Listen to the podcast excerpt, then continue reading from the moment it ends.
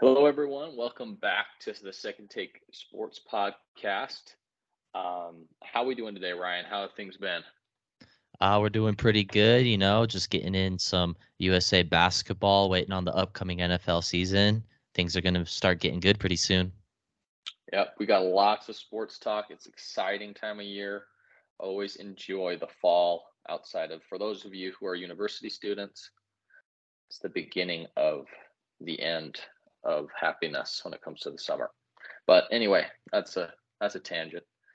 Uh, speaking of USA basketball, today we are going to be diving into all things USA basketball. We're going to talk a little bit about the current squad. We're going to ask some important questions like whether or not the Team USA has ever sent a full fledged cream of the crop squad to play in the Olympics or a FIBA, uh, FIBA games and we're going to discuss an interesting topic of whether or not Team World or Team USA would win in a best of seven series.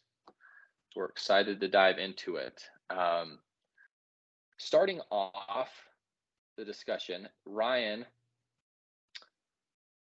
the caliber of squad that we sent out this year to the World Cup games is obviously not the best we can send out. But if you had to rank it on like a tier list S being the best we've ever sent out to F being the worst, where would it rank for you?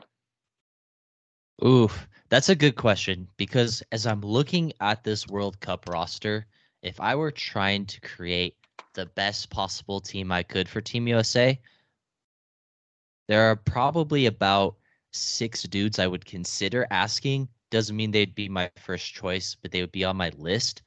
This probably looks like more of a C C team, B or C team to me.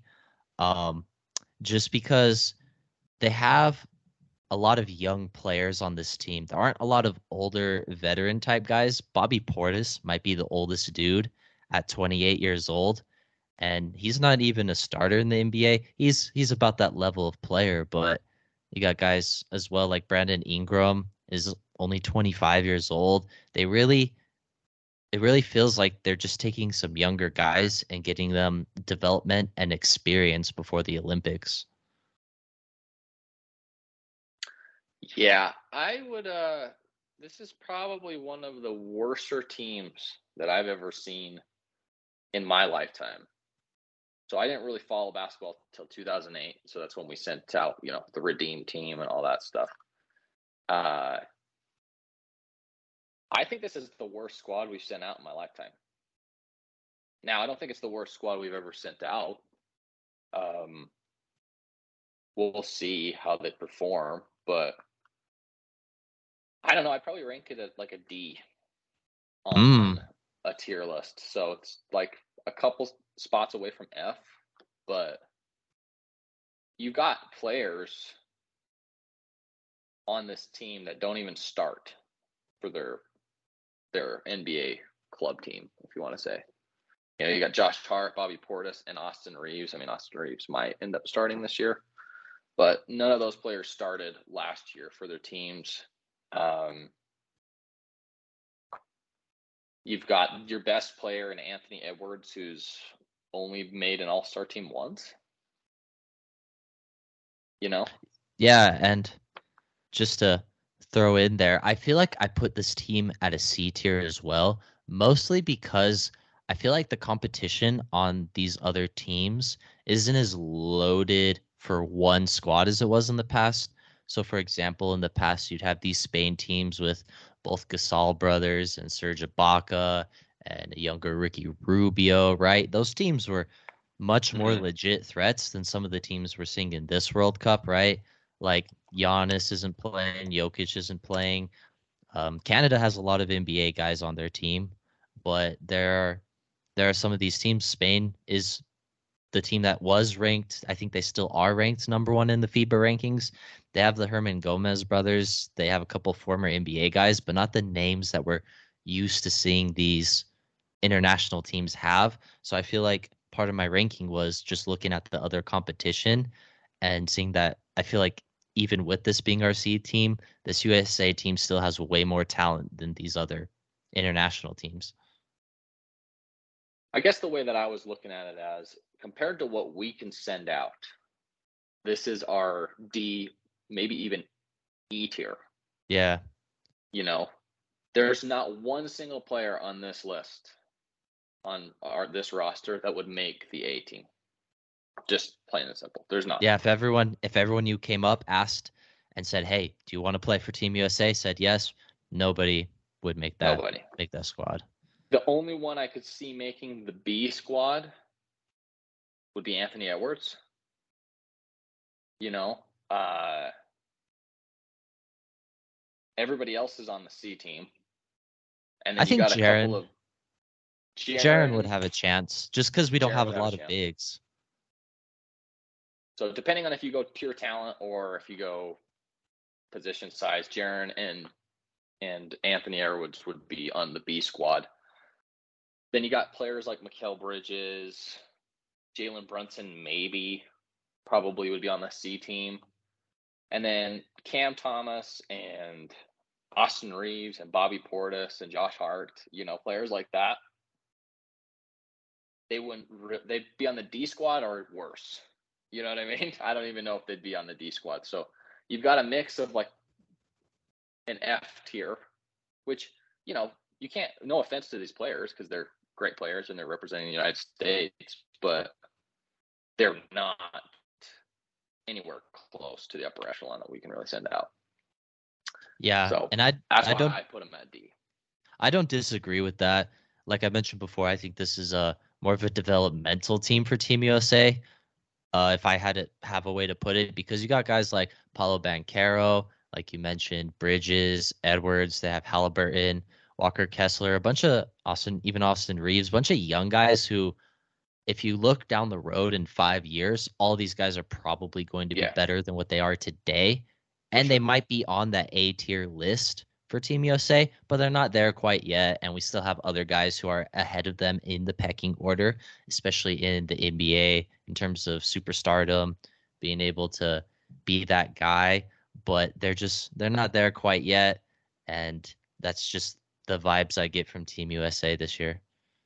So yeah, well, we can both agree that this is definitely not the the A or S tier that we can send out. Um, and it it brought up the question in my mind, just looking over the roster. Gilbert Arenas said something on kind of his podcast and one of his videos saying that Team USA has never sent out the best squad they could. And obviously, the teams that come to mind are the 2008 Redeem team and the 1992 Dream team. But even then, there are some nitpicks with, within those teams. So, do you believe that Team USA has ever sent out their full fledged best of the best at every single position?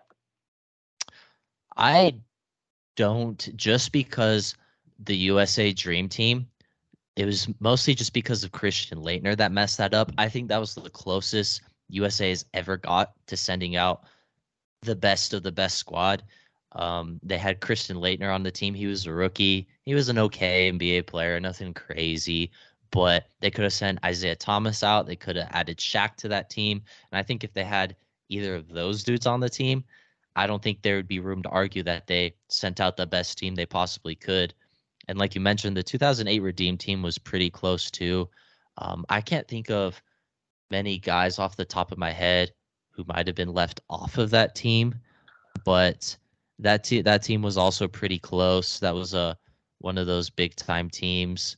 Uh, they even put that team in 2K at one point uh, because they had that argument about who was better, 2012 or 2008 and then you had the dream team but i don't think they've ever fully got that full potential of guys who you would want No, they haven't. And honestly, in my notes preparing, I I wrote down three names that I feel like just regarding the 1992 team because that is the closest we've ever sent out. Magic, Bird, Laettner. All three Okay. of those players could have been replaced by a better option. at that Bird, point in their career At that point, obviously at that point, Bird Yeah. and Magic are top 10 players all time. that was the tail end of their career. After this, Bird didn't even really play basketball anymore. And Magic, you know, had a little too much fun off the court. Yeah, took his break for a couple years. Uh, yeah.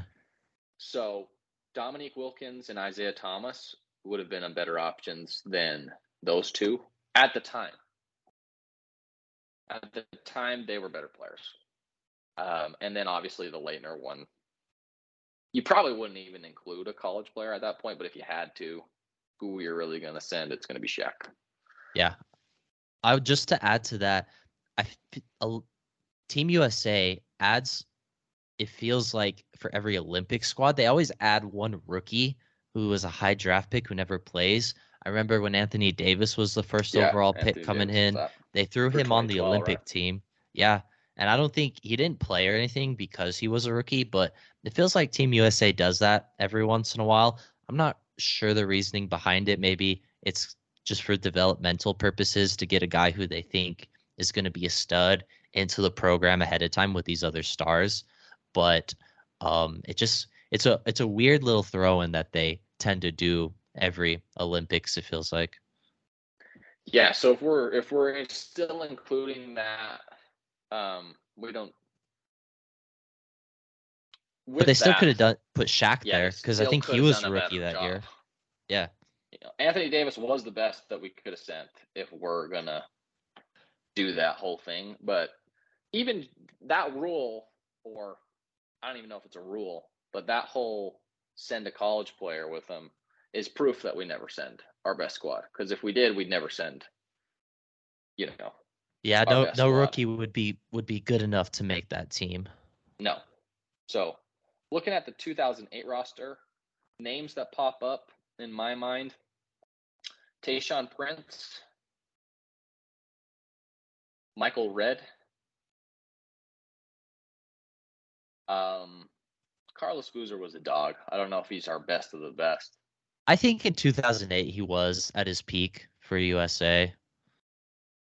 So two names right there, Michael Redd and Tayshaun Prince, are two that kind of stand out for me when mm-hmm. it comes to maybe we have a better option. I didn't have like a replacement.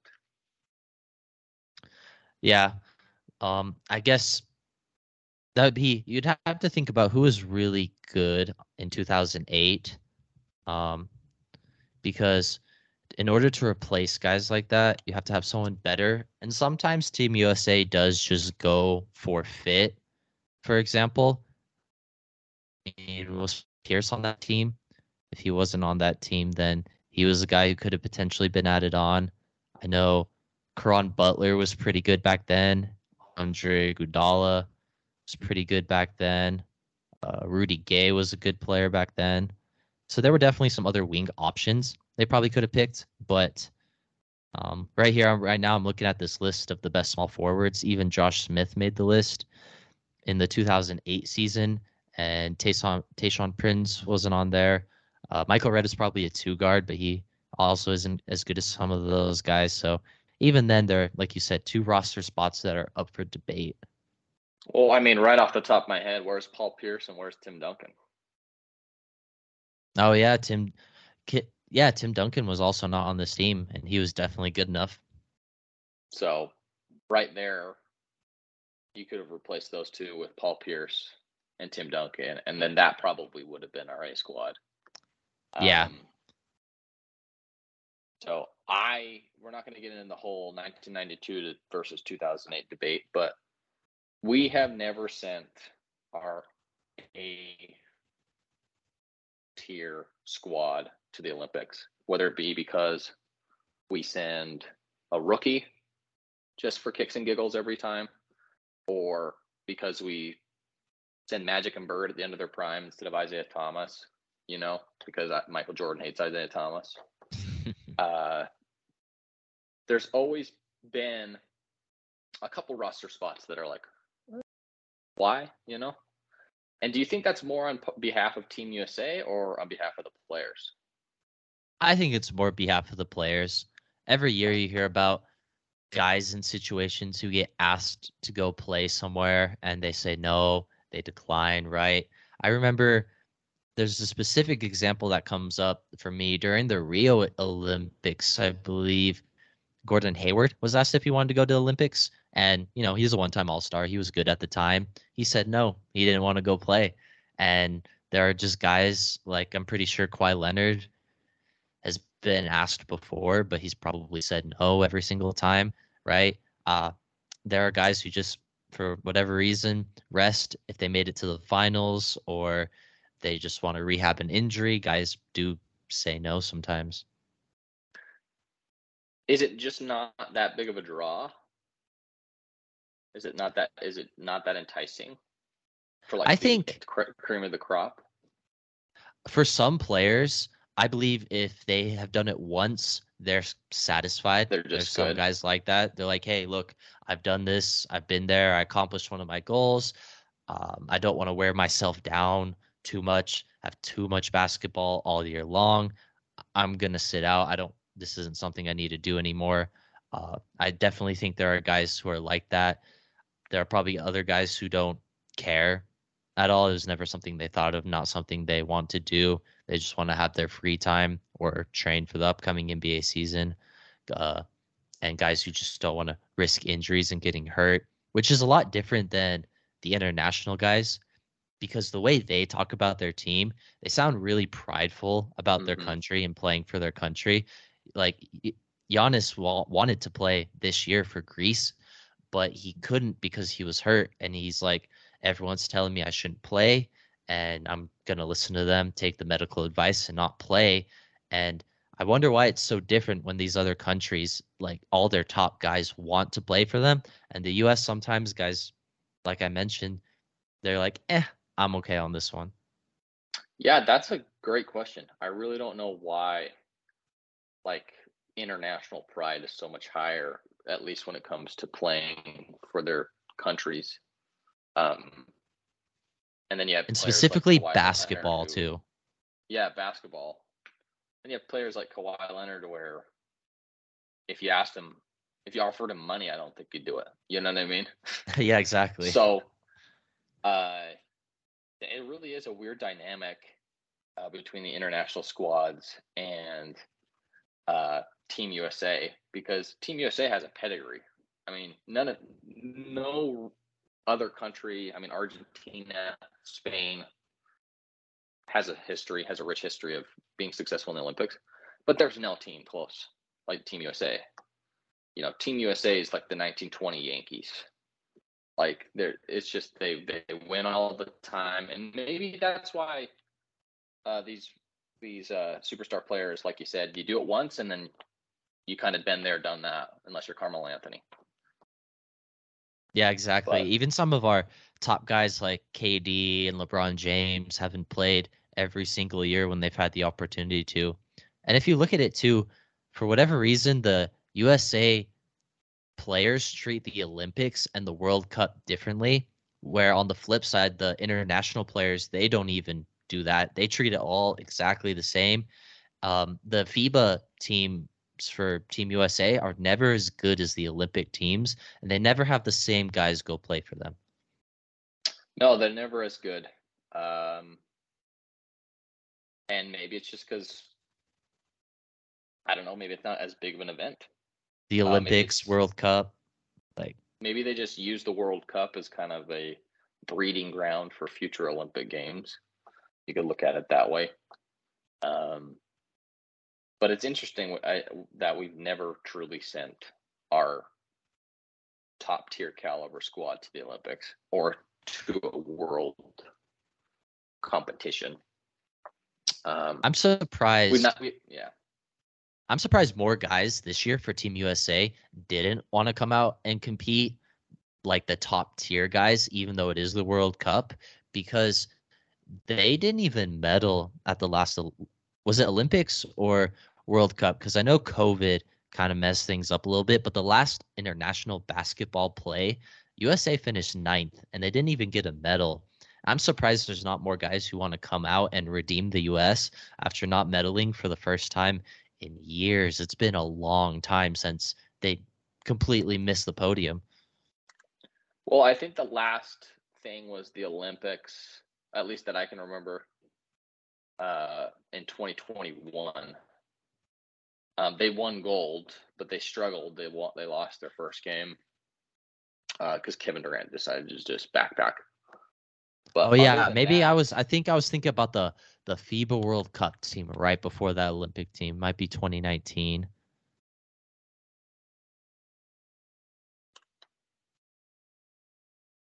But either way, I'm still just surprised that Americans don't seem to have more pride in the basketball um, with their country for Team USA. But yeah, it does look like that Team USA team did pretty pretty good. So overall, yeah, yeah. In 2001 we won, but again, the world's just creeping up little by little, and because the world is like divided so much in the basketball world, Team USA still uh, still always has an advantage when they go and do these things, like the FIBA World Cup or the Olympics. But it begs the the third and final question of the podcast. If Team USA, the cream of the crop, Team USA faced the best the world had to offer, no matter what country uh, they're from, Team World versus Team USA, who would win in a best of seven NBA Finals kind of scenario. Um, and what we're going to do is we're going to break down our 12 man roster for Team USA and our 12 man roster for Team World. Some exclusions for Team World Kyrie, because he played for Team USA. So that's like, okay, you're really going to put him on Team World because he already played for Team USA. And then an exclusion from Team USA, not that I think he'd make it, maybe he would out of position need um, is KAT because the he's already the offer has already been extended out to him, and he said that he would rather play for the Dominican Republic. And then Joel Embiid because I mean he was not born in the U.S. and he didn't come here yeah really well, late, so. We'll see what happens with Joel Embiid. I know he has U.S. citizenship, mm, citizenship and France um, as well. So he can choose which country he wants to play for. And we don't know what he's going to do yet. So as of right now, he is going to be included in Team World just strictly because of that. Yep. So those are some some variables that could go either way, but uh, as we said, Embiid is going to be a Team World. So is KAT, depending on whether or not you have him on the roster, and then Kyrie would only be included for Team USA if you have them included. Okay, let's get right into it. Uh, who are your starting five for Team USA? Okay, so what I put it in my notes was powerhouse Team USA, just the best that we got. At point guard, I put Steph Curry. At my two guard, I put Devin Booker. Small forward, LeBron James, power forward Kevin Durant, and center Anthony Davis. Yeah, I have the exact same five. I don't think you could make a better starting five um, out of what team what US, the US has to offer. Right? You've got spacing galore, you have playmaking everywhere. Um, defense is good enough if you can score at this clip. I mean, everyone on this team can shoot, everyone on this team can score. Davis would kind of have to carry at this point defensively because you've got Durant and LeBron who are older, right? If we're talking peak LeBron and peak Durant, then they're also fantastic defenders. At this point in their career, not so much. So if there is a weakness, comparing comparing it to Team World, uh, it'd be defense. And to counter that a little bit, I think the offensive firepower of this starting lineup is so good that they don't have to have as good of a defense, right? The defense doesn't have to be elite with this lineup just because of their ability to potentially outscore the world or these other teams just because this like Kevin Durant can't really stop him can't really stop Curry, and you got Booker out there. Like you can't leave any of these guys. All these guys, you got to be up on. LeBron James is going to be making a lot of great decisions. So I think the de- the defense is not the strength of this group at least, but I think the bench does add for Team USA does add a couple of guys who help with that. Definitely. Um, and then uh, who would your starting five be to go against this Team World, Team USA? Who would be the starting five for your Team World squad to combat this? Absolutely. This team is super tall. They are yes. huge. So I got Luka at the point guard, SGA at the two guard, Giannis at the three, Jokic at the four, and Embiid at the five. Okay. Uh, we have mostly the same. I made a switch at shooting guard. I put Jamal Murray in there for spacing. So you've got Luka at the point, Murray at the two, Giannis at the three, Embiid and Jokic. You can put whatever wherever you want. I had Embiid at power forward and Jokic at center, but you could really do whatever you want with those two. Um, the SGA versus Murray thing is interesting to me. Why would you pick SGA over Murray in the so? Lineup? SGA is is a little bit bigger than Jamal Murray. Not not not not a ton, but he's got a couple very similar. Yeah, they're very similar in their playmaking and rebounding ability. I just think SGA is just at another level than Jamal Murray, even though he doesn't shoot like him when you are so good at what you do that you don't have to be an elite shooter, I don't think it's a weakness that you can't shoot per se because he still averaged 30 points a game on the Thunder without having to shoot a lot of threes. And team, people aren't really going to sag off of him and leave him because he's such a good driver that if he does get that running start, he just has all this extra space to use his athleticism. So I don't I'm not as concerned about the spacing just because these guys are so elite. Now maybe if there was someone who had a glaring weakness such as maybe they couldn't handle the ball, maybe they weren't a good finisher or they just weren't on the same scoring level as SGA, I would think more about fit, but I think these guys are just so talented that they can make it work regardless. My biggest point is a lot, pretty much everyone on this starting five is a paint dominant scorer. Luka's got a little bit more flexibility, but he doesn't shoot it great from three. Granted, his three point shots are all step back 30 footers contested. So, you know, he's probably a better shooter than the numbers say. Yes. Uh, but Giannis, Joker, Embiid, they all thrive in the paint. And then SGA, I feel like is just kind of the odd man out. Whereas I would rather move him to the bench and have him come in when a Giannis or a, you know, and you know when a Giannis subs out because they basically score the same way. They score by attacking the rim. Giannis does it with a little bit more brute force, and SGA's got a little bit more of a bag to him. But they both score most of their points at the rim. And I would rather just have Murray out there so that all of the other players have a little bit more space to work with. It's not going to be much because you still have four paint dominant scorers, but you know if if they have at least one shooter coming off screen, then it would make it for easier points for the other team. I think though the biggest argument for SGA would be his perimeter defense. I think to bounce off of your point, I think the size of this team because this team is going to be bigger than Team USA almost everywhere, right? At the one and the two, the three, like they're just they're bigger all around. Um, and I think Jokic can play on the perimeter for especially for a big. He can be outside. He can play at the mid post, right? Um, same with Embiid. He can hop out for a catch and shoot three. Uh, just a standstill one. He can play in the mid post as well. Giannis is just strictly mid post and in.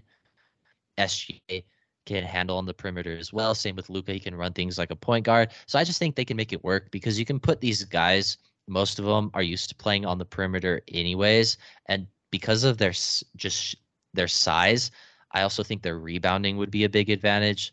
So those are oh, that's sure. something I really want to try to take advantage of if I were playing Team USA was just the size that this team has on them.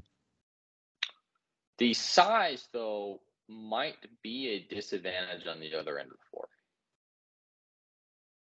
On the perimeter defense, it could be, but I think for rebounding, it is an advantage. Oh, so if you can hold them to one shot and get the board, I think you're in a really good spot for Team World.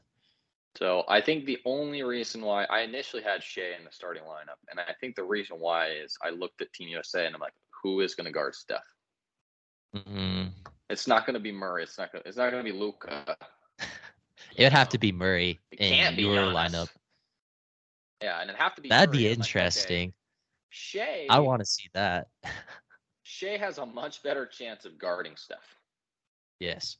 I'll put it that way, because Luka, so he no, he would be the biggest weakness on the starting lineup on the defensive side because he's not guarding any of the perimeter guys very well. And he's probably not guarding Anthony Davis either. So that's one guy who Team USA would go at often. well, they would also go at Joker a lot. yeah, but Pick I think roll and involving him with Davis moving Yeah. and stuff. on the perimeter, I think he's So it's better than Luka, which is kind of funny. Like even for perimeter defense, I just think he puts in more effort and just he's even bigger than Luka. I think he's a little better, but yeah, if he has to guard Kevin Durant, he's not. So So that's why I initially had Shai in there, so you could just go no help, no cover, put Shai on Curry, and just don't even think about anything else. Um, that's how I would approach it if I'm Team World, uh, defensively at least. But I do think Shai, I don't know, Shai and Murray are both comparable playmakers for the bench unit. So really, you could go either way there. I just put Murray for spacing, but defensively, you might have to go Shai if you're competing against the starting five first team USA. Um, all right, let's move on to the bench. Who do you have in the bench? Who is your next five? next five, okay. USA? Next five for Team USA. Okay. Next five for Team USA. At guard, point guard, I have Damian Lillard. At shooting guard, I have Donovan Mitchell. At small forward, I have Jayson Tatum. At power forward, this one's you might think this one's interesting, but I think if he's at the peak of his powers, he he would be on this team. I put Kawhi Leonard, and then at center, I put Bam Adebayo. Okay. So I uh, agree with you mostly there. I have uh, Damian Lillard, the point guard. I have Donovan Mitchell at the two. Small, small backcourt, especially with what we're competing against versus Team World. Uh, I have Jimmy Butler at my three, Jayson Tatum at my four, and I have Bam Adebayo at my five. Yeah. And the big reason I felt okay with having all these the collective group of the four small guards together was because they all have similar skill sets and they can all play with one another. So you can always have any combination of the two of them out there at the same time if you really wanted to. So that was my thing with the guards. And it was also, I will say ahead of time, those were the only guards I included on the roster just because they have to compete with the size of Team World. So you had Dame, Mitchell, Tatum, Kawhi, and Bam. Yes. as your next five. So the only difference there is Butler and Kawhi. Hmm I just chose Butler because he'll probably play. You know, I don't Yeah, know. And uh, that, we'll get to Kawhi in a minute. I have him on the roster, just not in my next five. same with Jimmy Butler for me. So But uh, I do agree, Kawhi is a better player uh, when healthy and at the peak of his powers. I just gave the nod to Butler out of respect to actually playing basketball the past three years. showing So, up. Yeah. Uh, but Kawhi, I don't think it's an argument. Kawhi is a better player when he actually plays. Yeah. Uh, And if he would want to play because he's never played for Team USA before. yeah. So I do think uh, that's also a great lineup for shooting. Butler's not the best shooter. But he kind of brings that gritty defense that we would probably need on the other side of the ball. Bam is like Anthony Davis light, in my opinion, rim runner, defender. Uh, but this unit is still small compared to what Team World has to offer. Uh, let's get into your bench for Team World to combat the next five. Okay, so my bench, I got at point guard Jamal Murray, and this this bench is pretty big too. At the two guard, I put Andrew Wiggins. At okay. small forward, I put Lauri Markkanen. At power forward, I put Domantas Sabonis, and then at center, I put Rudy Gobert. Okay. So this is where we differ a lot. Uh, I had Shai at my one. Again, I think you could move Murray or Shai into that position, but that's definitely the sixth man. And I, I went even bigger than you did. Mm-hmm. Uh, I I went Shai. I went Lauri Markkanen as my two. Wow. Oh yeah, I that's huge. Siakam at my three. Sabonis at my four and KAT at my five. I guess I just went pure who's the best player team world wise. Talent. KAT yes. ha- KAT has enough shooting. So does Lauri to make up for spacing. Um, Siakam is a kind of Swiss Army knife player who can create uh, sometimes he's too sometimes he's too much of a fidget spinner where he spins around in circles, but I don't think it's an argument that he's on this team or not. Yeah. Um, and the reason why I put like Sabonis or KAT over Gobert because they can score. They have some sort of offensive versatility, and when it comes to defense, Shai's locking up the perimeter. Uh, Siakam is not a scrub on defense. Lauri's has size, so you switchable. This this unit's very switchable outside of KAT and maybe Sabonis. I don't think Sabonis is that bad of a defender, um, but KAT would be the, really the only one that would have trouble switching in a pick and roll. But I don't think we've ever seen KAT 100% engaged on the defensive side of the ball. So offensively, I think this is just a ton of firepower and can score in a ton of different ways. And it's just it's huge again. Like this team compared to the bench unit that we have versus Team USA is like six inches higher than everybody else on the list. Yeah. I will say I think Rudy Gobert is a lot more dominant in FIBA play because there's no three seconds, right? You can goaltend if the ball bounces off of the rim.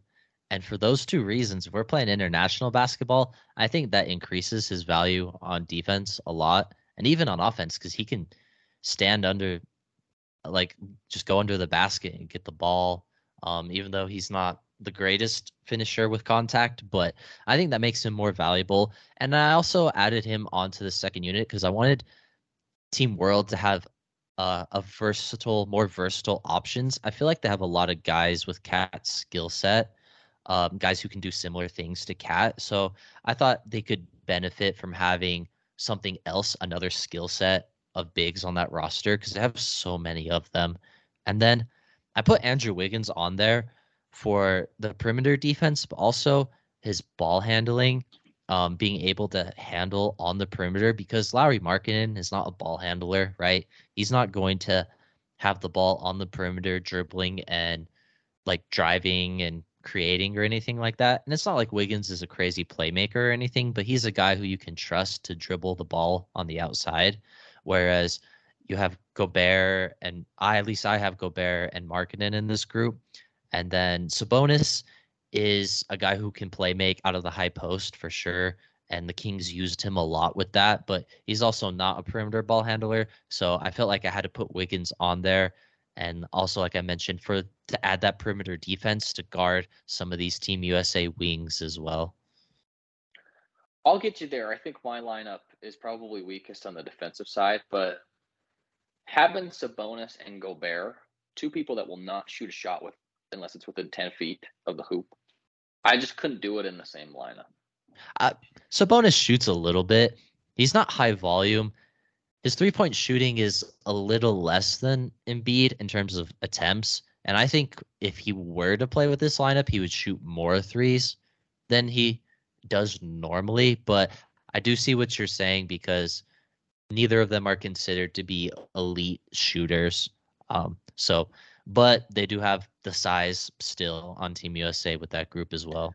So that's why I put KAT in this lineup in uh, instead of in one of my last two spots because shoot the ball out of the gym. He can also eat in the low post, you know. And then Sabonis is a good enough playmaker to where you could run kind of a, a high post pick and roll between KAT, pick and pop between KAT and Sabonis. And Sabonis could eat within 15 feet of dribbling because, I mean, it, the size matchup between him and Butler or Tatum, and then KAT stretching the floor out to where Bam can't help. And then Lauri, I put him at the two because he's just going to be Klay Thompson, only seven feet tall. He's just going to yeah. run off screens. He's going to catch the ball. He's going to shoot. Uh, I almost like the fitting in the space and the utility of my bench lineup more than I do my starting lineup for Team World.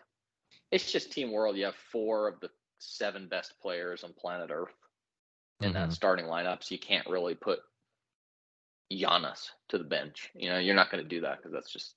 Yeah. But I really like the versatility when it comes to having KAT and Lauri shoot the lights out. Siakam can be my secondary playmaker on the perimeter, or Shai can just take over the playmaking responsibilities as well as Sabonis. And then defensively, you've got Siakam and Shai that can kind of guard perimeter wise. Lauri's not a scrub, um, nor a Sabonis. So really, KAT's the only defensive liability there. But that's why I put KAT in this lineup over Gobert. And you put Wiggins over who else do you have in the lineup that I don't? You have Wiggins, but I had I have Gobert and Wiggins. Um and you, you had you put in Siakam and KAT. I don't have yeah, and I didn't have them in my second five. So I like Siakam more than I do Wiggins. Mm-hmm. Mostly because I just think he's a better player. Yeah. Um, he might not be. I don't disagree with that. fit, but I just, I just wanted some more everywhere. guard. Yeah, I just wanted more guard and perimeter play on the well on Team World, and that's why I put Wiggins there because I don't think Siakam or Lauri Markkanen are going to do that good if they have to try to guard Steph Curry, Damian Lillard, Devin Booker, like those guards on Team USA. I don't think they can stay in front of them, and maybe their size might help if it's the end of the shot clock and they're shooting a jumper.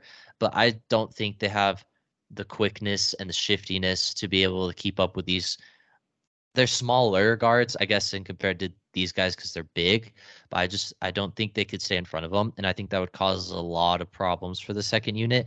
So that's that's a big reason why I felt like I had to put Wiggins in there, just because they need they needed some more balance in my eyes. Yeah, it makes a lot of sense. I think um, if we're going head to head in my bench lineup, Shai would have to match up with Dame. You know, you're gonna do the best you can, but that's probably yeah. the best. It's not a bad matchup though for Shai. Cast off. Yeah. And then it'd probably between is Siakam matching up with Mitchell. That's the mismatch there. Lauri matching up with Tatum, but size for size, that's not. He, he could do okay there, eyes. yeah, yeah. Uh, I think if KAT tried, he could guard Butler, or he could guard you know, Bam or Butler, just because Butler doesn't really shoot it great. I mean, I say that, and then the Bucks lost because they gapped Butler so much. But also, real quick, I Jimmy Butler doesn't really like KAT that much from his time in Minnesota. So True. if KAT had to guard Jimmy Butler, I feel like Jimmy Probably Butler would just dog him. Yeah. So I don't know. I do like the Wiggins. If if there was anything, I would replace Wiggins with even like Sabonis. Mm-hmm. just for defensive purposes. But I, I personally think KAT has become underrated because he was overrated for so long. Um, and he just adds the spacing to this team and offensive versatility that a guy like Gobert or even Wiggins doesn't really offer. KAT's a better shooter mm-hmm. than Wiggins. Yeah. So I just think it fits better on the other side of the ball. But that is an interesting decision uh, to have Gobert and Wiggins in the bench lineup. So yeah, just to recap, we've got Team USA so far: Steph, Devin Booker, LeBron James, Kevin Durant, Anthony Davis versus Luka. Your choice between Murray and Shai, Giannis, Embiid, and Joker. That's the starting five lineup. Then bench wise, I have Damian Lillard, Tatum, Butler, Bam, Mitchell. You and have... I just I had Dame, Mitchell, Tatum, Leonard, and Bam. So Kawhi Leonard there. Um, and then my bench for Team U Team World is Shai, Lauri, KAT, Siakam, Sabonis. Your bench. I had Jamal Murray, Andrew Wiggins, Markkanen, Sabonis, and Gobert. All right, let's dive right into the last two spots. Kind of just the last two spots for your team USA. Yeah, so my last two spots, I put Jimmy Butler and Zion Williamson. The reasoning for wow. that was Jimmy Butler. I wanted to add since Team USA doesn't have as much size, and I I didn't want to put any more guards on this team. I wanted to have more wings, take advantage of the star power at the wing position. So I put Jimmy Butler. And then I wanted to have another guy who could play four or five, a big guy. So there were a couple guys in consideration for this last spot, but I ended up with Zion because, well, he is shorter. He has the athletic ability and the size to be able to still play against these big guys on the other on the other team and cause problems because he can ball handle. So he made the team as my last guy, bearing that he is healthy and he's able to play. Yeah, interesting. I had uh Kawhi, obviously, it's one of my last two spots. And then for me, I had the hardest time between Zion, Paul George, and Ja Morant. Paul George is a tall player. Like he's like 6'9, 6'10.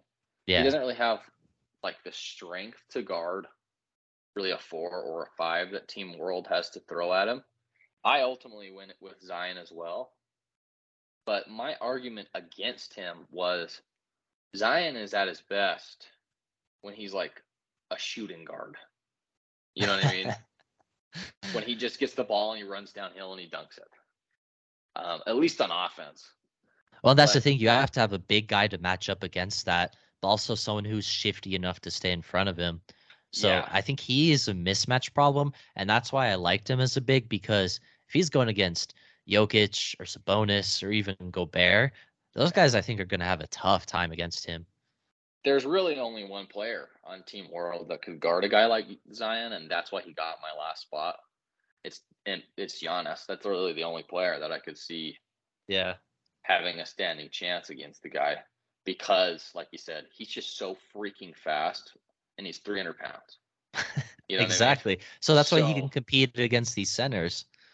But I also don't think he's great on defense. Um, like if you're gonna put him in the low post to guard uh, Joker or like his size, the size argument for Zion, I think is a little overrated because if you put a, you know, if he's guarding Joker or Embiid or you know, KAT or Sabonis, I still think he's like undersized. Yeah, Maybe he just won't get like pushed Sabonis. around. Yeah, he just True. he won't get pushed around, get put under the basket. But if those players like Jokic and Embiid, they have the skill to be able to still score on him. I don't know what the heck KAT's gonna do because he just wants to shoot sometimes. But like even Sabonis, he has the skill to be able to still score on him as well. So there is that because he's a little smaller, but at least he's not going to get pushed around. True. He'd definitely be able to guard Gobert. Yeah. Yeah. You know. Um so he's way too strong for Gobert, so Yeah, There's Gobert's that. not getting close to the rim if, if Zion actually cares. So, yeah, those are my last two spots. Basically the same. Only I ha- I gave Butler the nod over Kawhi because you know my rant on Kawhi. Just Yeah. check out the Small Forward podcast. Probably one of the best ones we've done. Just go check that one out. Lots of hot takes, but Kawhi Besides that, we have the same so players. Yeah, we have the same players on Team USA though. We do. So I think that is the best we could send out. Right now, yep, um, I agree with that. Like if everyone was healthy and everybody wanted to go, that's the best we could send out. Um, who are your last two spots for Team World? Okay. So I went with the size just because going to still take advantage of your strengths right here. I got Pascal Siakam um as like a 3-4 kind of guy in that area. He's too good to leave off of this team and he brings a lot to the table such as the playmaking that this team is lacking a little bit in the bench unit. Um, and then Kristaps Porzingis is my last player. I picked him over a guy like cause this is either him or KAT for me, and they can both play four or five. The reason why he jumped KAT for me is because they can both shoot. He's a little lesser of a shooter than KAT, but he's still he's still an elite shooter. But he is a better rim protector than KAT. He's a better defender than KAT, and that's what gave him the edge for me for being on this team. Okay, so I have Gobert and Wiggins as my last two spots. So really the only one that we disagree on as far as roster wise is Porzingis versus KAT. Mm-hmm. I just think KAT's a better version of Porzingis. Like, you know, KAT's He's got a- a really bad rap. Yeah. He can score better. He's bigger, not height wise, but he's more girthy. Yeah, And he can shoot better. So he's literally the same player in my opinion. but I don't think only I don't better. think I don't think that shooting is that big of a gap though. Like it's not it's like a- Okay. like a small gap. But I think the defense is where you get the biggest gap between these two players because Porzingis is a way better defender than KAT.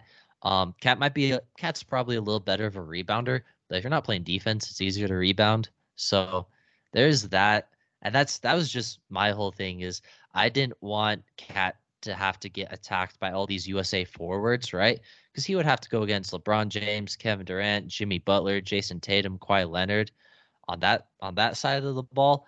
And I didn't think the offensive drop off because there's already a bunch of guys who can score in the paint for this team. I didn't think KAT's role would inquire him to have to go score 20 points a game for this team. He'd just be a catch and shoot big, which I think Porzingis could do the same thing on offense with this team.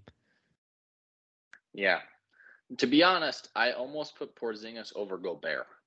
hmm The only reason Gobert made it is because just defensively, like it would basically eliminate all hope for the, the Team USA to score at the rim because they already Team World already has the size advantage. If you add the best interior defender, at least help side defender to it, then Plus those FIBA rules. Yeah. Plus the FIBA rules. But I'm just, I just think KAT's a better version of what freaking Porzingis does. So I'm like, why don't you just have him in there? But Yeah. whatever. I don't. I just Hey, that's our that's our know. only Hey, difference on this team. I'm it's- it's the surprised it was so of The whole list. Yeah, I'm I'm surprised. I thought it'd be more different, honestly, because there were a lot of dudes who I There were. considered, but it's just the bigs are just so much better than the other guys. So KAT, OG, and Anunoby. I Yeah, he- he was- He was a tough cut too, because he he would do really well on this team defensively against those Yeah. USA wings. But I just went with Wiggins over the nod because I think he's a better all around scorer, playmaker on offense. I do think OG's a bit better on defense. But Wiggins, maybe because it's recency biased, is, you know, he won a chip, was the second best player on a chip championship team. OG's never reached that height. hmm Um, uh, Franz, Franz Wagner, he was also heavily considered. He could easily Uh, be there too in the future, just not yet. just not yet. a little too young. Yeah. Yeah. So Let us know in the comments. KAT versus Porzingis. Who's a better player? Um, who would you put on your team world? who would you put on your team world? KAT's probably more of a cancer attitude wise, but I just think he's a better player. Yeah. But and honestly, these are probably two of the last guys on the bench anyway. Yeah. yeah. So they they wouldn't play as much as the other guys, but situationally could be used. Okay. All right, now let's dive right into the question. If this was a best of 7 series using international rules on a neutral site out somewhere in like Dubai, you know what I mean? Because that's probably okay. the place that would host an event like this. Uh, who you taking? Best of seven, and then how many games and why? Yes, sir. I got Team USA in seven games. Biggest reason why I think they are deeper than Team World because both starting lineups, I believe, are comparable in terms of talent for each of them. But once you start getting to the second unit and then your extra two guys, I just think overall, outside of the center position, Team USA is just deeper because Tatum, Kawhi Leonard, those are guys who could easily be in a starting lineup and they could still compete against Team World starting lineup almost just as good as LeBron and Durant and you know Dame and Mitchell off the bench just slightly lesser versions than Curry and Booker by like half a step. Like I just think the depth of this team wins out even against the size of Team World, which is their advantage. I just don't think Team Team World has enough ball handlers and overall like playmaking and stuff from their second unit on to to win this, but I do think it would be close. Okay. I have literally no idea. I've been thinking about this for oh, two weeks almost, a weekend, like a week full week in preparation for this podcast. I have no idea who would win this, uh, but I'm going to lay out an argument for Team World because you went with Team USA. Yeah, let's hear it. Team USA's positives are shooting. They have spacing. They're they're a better shooting team than Team World, especially if you did the FIBA three point line. I mean, you everyone on this team could shoot from 20 feet away from the hoop. So everyone you'd have to respect from the perimeter. That would be Team USA's biggest strength, in my opinion, is their shooting. Uh, trading threes for twos, as we know, just not not good. So that's that's one thing Team World would have to combat. But I do think the style of play normally in like international play is a bit slower. So it wouldn't be as noticeable in an international contest as it would be in like an NBA regular season game. The positive for Team World, I'll say it. I think they have a better starting five because they have four of the top six players in the world. You've got Luka, Giannis, Embiid, and Joker, who are four of the top six. You've got Curry, and whether or not you want to put LeBron or Durant in the top five, in the top six there. So I think top heavy wise, Team World has an advantage uh, in terms of talent in the starting lineup. Um, and then the size. I don't know how on earth Team USA is ever going to get a defensive rebound if Anthony For Davis real. isn't in the game. So they're just going to get second chance points galore on Team World. So I would pick playing devil's advocate here. I'd say Team World in seven due to the fact that they could literally miss as much as they want and they'd probably just get the rebound anyway and they have four of the top six players in their starting lineup on planet Earth. Yeah. I also am concerned about their perimeter defense matching up against. So, like, you have Jokic is going to be guarding a wing. Sabonis is going to be guarding a wing. A wing. Markkanen's guarding a wing. Um, you know, Embiid and Gobert can get switched onto onto the perimeter. Luke is going to have to guard someone. Well, they have the rebounding advantage. Are they going to be able to stop Team USA enough to take advantage of that, at least on the defensive side? Because Team USA's offensive firepower with guys like Steph, Lillard, Booker, Mitchell, Tatum, Durant, Leonard, like these guys are going to have to get guarded by, even though they are bigger. Like, are they going to be able to stay in front of these guys? That's a that's a big concern with me for Team World. Yeah, it's more. I think in staying in front of. I don't think it's the question. It's the it's the rotational help side defense. So mm-hmm. if Tatum were to blow by a player like Lauri Markkanen and then meet Gobert at the rim, he's not going to shoot that.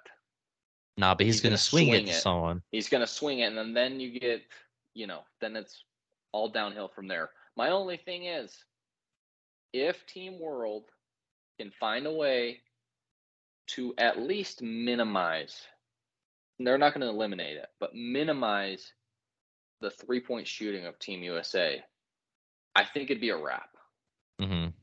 That's really the only thing that Team USA has is spacing, and spacing's huge. I'm not. That's why Steph Curry, you know, is worth so much. That's why he's probably the second best player in the world. Is because of the spacing. Mm-hmm. But the inverse is true on the other side. You can't double team Giannis, Embiid, and Joker all at the same time.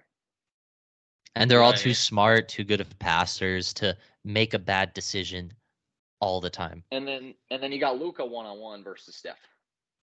Like who's gonna like who's gonna guard? Like Murray is probably gonna be guarded by Curry in my lineup. If you put Shai in the starting lineup, Curry's probably gonna get cooked. Hey, we got that we got that D book uh Luka Doncic rivalry, rivalry right here in the starting lineup. Good to see. And who's gonna guard? Is is Devin Booker really gonna guard Luka? he's guarding Luka a lot better than Steph is. I mean, he's a yeah, bigger player happened? than Steph. What happened when we saw Devin Booker guard Luka? The man ate. Let's just put it that way. No, it's true, but no one, no one really stops Luka. So you're all tough. To be fair, you're, you're all tough when you're up. Exactly. So. But no, this would be, got, dude. This would be so know. fun to watch, though. This would be amazing if they could actually get this together and each team got like two weeks to prep for it, to being together, oh, and then got to play a seven game series. It'd be awesome. Probably one of the biggest basketball events ever.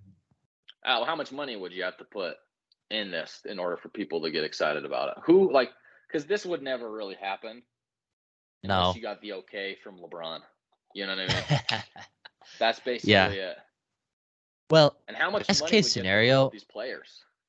Here's the thing: I don't think it would actually ever really happen unless they agreed to play one game against each other. And then I think it'd become the NBA All Star game and everyone would be so disappointed. So like I'd be pissed yeah. if they played this game and they're like, eh, it's just the All Star game, scores 200 to 201. Bro. Like, I feel like that's all it would become. I don't think these guys would be able to take it seriously. You would essentially have to and you were asking money, you'd have to give these guys millions of dollars, I think, to try, and it probably would be just for one game, which it might not be worth it depending on what kind of revenue you're bringing in with your advertising and your TV money from that one game.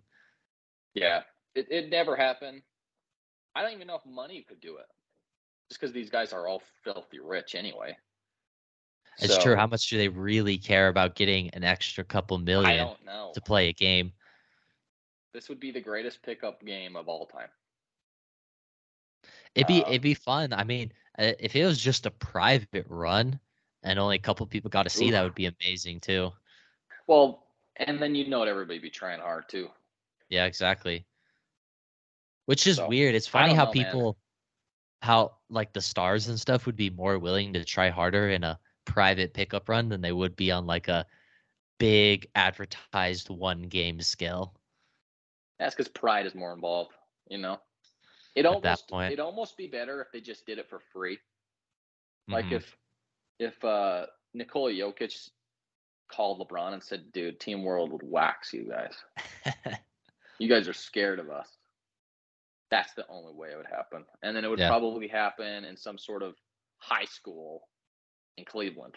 You know what I mean? And no one would ever hear about it. But There would be Oof.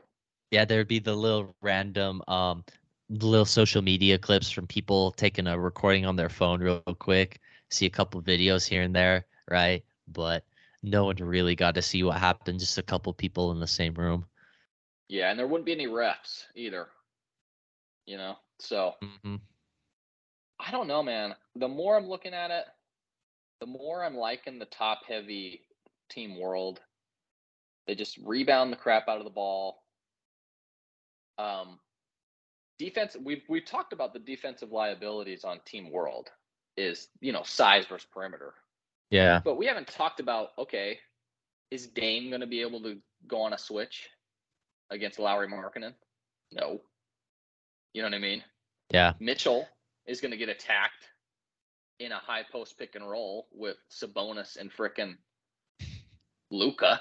Well, You plus I mean? if you got a high low with Jokic and Embiid, right? And Jokic is Embiid, who the at- hell is guarding that? No yeah, one. Jokic throwing it into Embiid in the post, right? And you got AD down there and like maybe KD or Kawhi guarding Jokic, but there's So KD can't really guard Jokic that close because he's stronger, and then you know, yeah, just the luck can happen there. So it's really going to come down to the shooting of Team USA versus mismatch hunting of Team World with their size. Uh, again, I'm just going to go with Team World for the sake of playing devil's advocate. I think the strongest case you have for Team USA is the wild card that Kawhi Leonard is. if Kawhi Leonard comes out and plays Toronto Kawhi Leonard, Hey, Team USA is winning in probably six, five or six games, because that's the best player on planet Earth. Right? he yeah, Kawhi he's is he's the amazing. best player. Kawhi could be the best player. He could also not even play because he's injured after one quarter.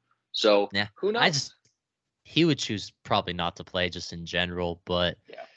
I mean, I yeah, I just think also like like you mentioned, you like Team World's top end talent, but I think the overall depth of Team USA is better. Just not as big, but I think better with more guys who are proven to have been stars for longer periods of time, right? Tatum, Leonard, Lillard, Mitchell, and Butler on the bench who leads his team to the finals as an eight seed, right?